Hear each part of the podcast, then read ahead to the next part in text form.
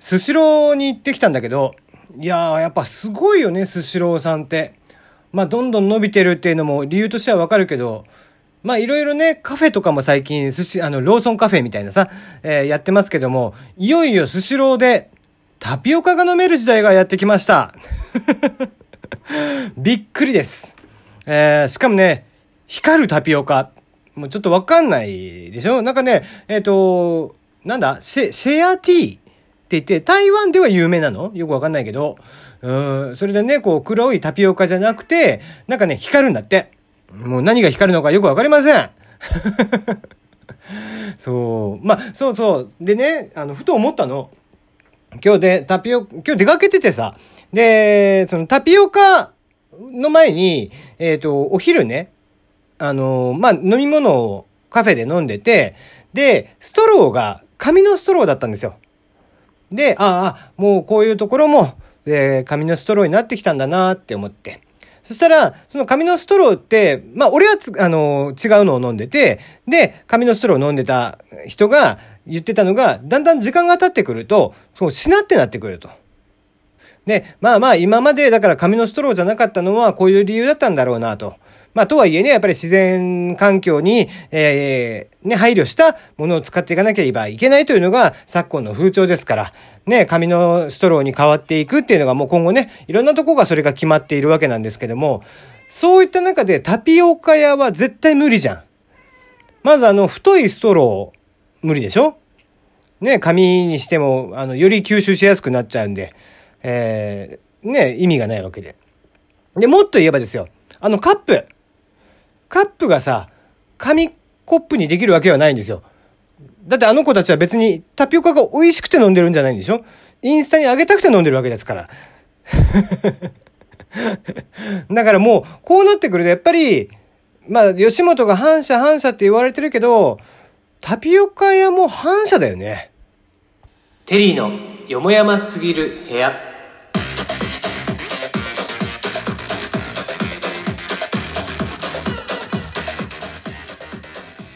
改めましてこんばんは、テリーでございます。いかがお過ごしでしょうか？えー、ね、この番組ではメールの方募集しています。質問、感想、応援、不相談恋バナ相談口、何でも OK。大喜利やってます。えー、お題、30歳まで童貞だと魔法使いになれるとのことですが、60歳まで童貞だとどうなりますか？ということで募集中。こちらは日曜日にやりますので、ぼちぼちね、追い込みをかけていただければなと思っております。本当にだからタピオカやって社会役だよ。ねもうだから、やっぱり、まあもうね、反社会性っていうことで言うと、別にね、あの、悪い人たちって意味じゃないよ。反社会性って、もう自然を愛してあげてっていうところで言うと、タピオカやって、それに反してるわけですから、もう反射ですよね。だからそうなってくると、あそこに並んでいる女の子たちももう反射です。もう、これはね、一大事ですね。もう謝罪を要求しますね。はい、えー、東横イン。東横インがですね、えー、どうやら最高裁で負けましたね。えー、何で、えー、争っていたかというと、NHK さんですね、えー、東横インに各部屋ごとに受信料を払えという訴訟を起こしていて、一審二審と東横インが負けていました。で、えー、東横インはそれに対して、えー、最高裁、えー、あ、この高等裁判所にですね、えー、東京高裁に対して、えー、上告をしていたわけなんですけども、残念ながら、こちらに関して確定してしまいまして、え全国約230カ所、え受信料が未払いの計約3万4千台をね、対象に受信料の支払いということが決まりました。え累計でおよそ19億3千万円の支払いということで。いやー、まあ、なんちゅうかね、まあ、これだけ見たらさ、うん、まあまあ、NHK さん、やっぱりね、ちょっとこう、今回ね、えー、NHK から国民を守るみたいなね、党が、えー、通っちゃいましたけども、えー、そういうのもなんかこう、わからんでもないけどね。まあ、公営放送という部分ですから、国営じゃないですからね。公営放送という部分です。やっぱりこう、えー、受信料という仕組みでね、やっていると。国営じゃないんで受信料なんですよ、あれ。国民が、えー、運営しているということで国営という風になってるわけなんですが、まあ、ただね、やっぱりこう、こう、払っている、払ってないとか、っていうのが、こう、出てくる時点でおかしな制度なんですよ。と、僕は思うの。で、本来は、えー、キー局、例えば5局とか、もしくは各全国のテレビ局ですね、が、えー、協賛金っていうのを出した上で NHK を作るとか、もしくは、えー、ユニバーサルデザインっていう、えー、ユニバーサルデザイン、ユニバーサル、えっ、ー、と、使用料かなっていうのがあるんです。これ何かっていうと、N、NTT ですね。の固定回線網のお話なんだけど、固定回線網を維持するために、えー、実は携帯電話を使用している人っていうのは毎月7円とか6円とかっていうお金を全員払ってます。で、そうした形で払うことによって全国から、まあ、例えばもう、えー、何億、何千万台、何百万台っていうのがありますよね。これキャリアを問わず必ず、えー、請求されている金額なんですが、えー、それによって NTT のその固定回線網っていうのは維持されているんですが、同じように全国のテレビ局であったり、もしくはテレビを販売する際に1台あたり500円とか、えー、そういった形で、まあ、電波使用料っていうところであったりとかからするところからユニバーサル料じゃないけど、えー、国営放送である NT NHK を、えー、協賛金という形でみんなで作っていく、えー、っていう形であれば、えー、こっちは払ってるけどこっちは払ってないとかそういうことにはなりづらいわけなんですよね。ところが、えー、まあ制度的にもこう穴があったりだとかして、えー、なんだろう払わなくてもいいいというか、えー、本当は払わなきゃいけないんですよ。あれ、確か住民票があるところには必ず支払い義務がありますんで、えー、関係ないんですよね。例えば僕んちはテレビがない、えー、でも受信料を払わなきゃいけないとかっていう、えー、仕組みになっているはずなんですが、で、えー、今後ね、ワンセグなんかももう最高裁で、えー、払わなきゃいけないっていう話になってきたので、スマホで見るとかそういうのも、えー、おそらく、えー、ダメになるでしょうと。パソコンで、えー、見るとかそういうのもできなくなるでしょうとかってする中で、まあもともとパソコンでは現状はね、緊急時しか見れてないわけなんですが、うん、ただ、やっぱりそうしている中で、まあ、国がお金を出すというよりは、そういった業界団体が一緒に供託金じゃないけども、協賛金というのを出し合って、えー、それによって運営をされていくという方が、僕は、まあ、もっとこう平等な気がするよね。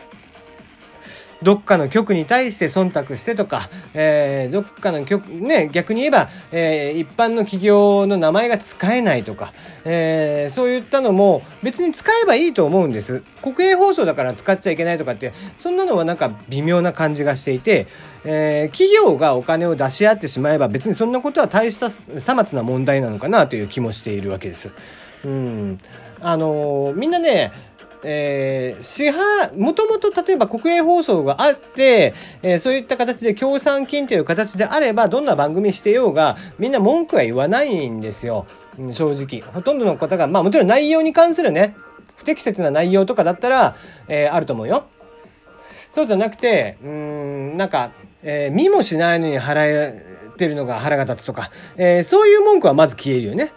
だってお金を払わなくても別に国営放送とし、国営、公営放送としてずっと放送がされているということであれば、それは、えー、しかもそれがね、各企業、各業界団体から、えー、テレビの電波というものを使っている業界団体、えー、テレビ 販売業者も含めて、えそこら辺から出されているお金で運営をされてますって言ったら、手持ちから減る分のお金というのはないわけだから、国民は。えー、そうなってくると多分国民はほぼほぼ文句は言わない。ところが、現状受信料という形で、えー、1回もらった、えー、給料の中から、えー、支払ってるわけですよね、毎月。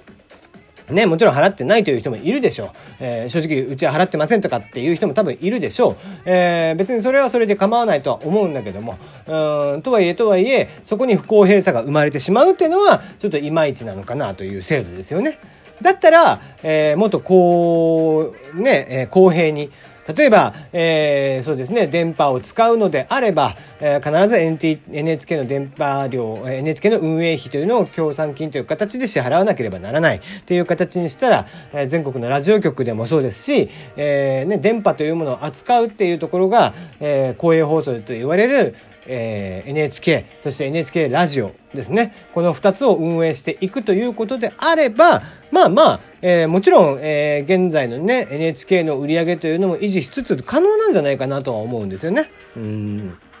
だからもっと、うん、そのこの、公営放送というものの、えー、運営の仕方、そして、えー、資金源、ですよね。そこら辺を、まあ、一回大幅に見直してみるというのも案外手なのかなという気はしますけどね。まあ、試算しないと何ともこういうのは言い難いですけども。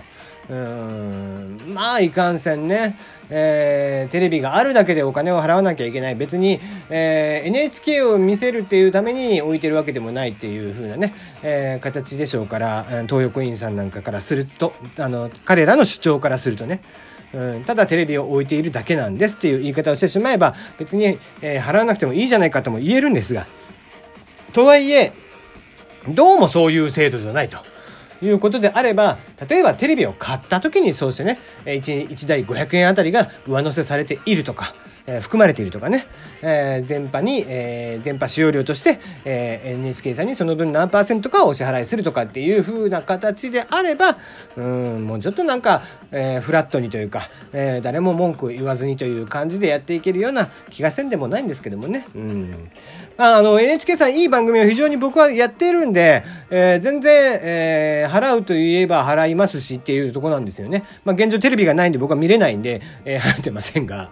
うん、ただその、えー、一時払ってましたからね家にテレビがある間は。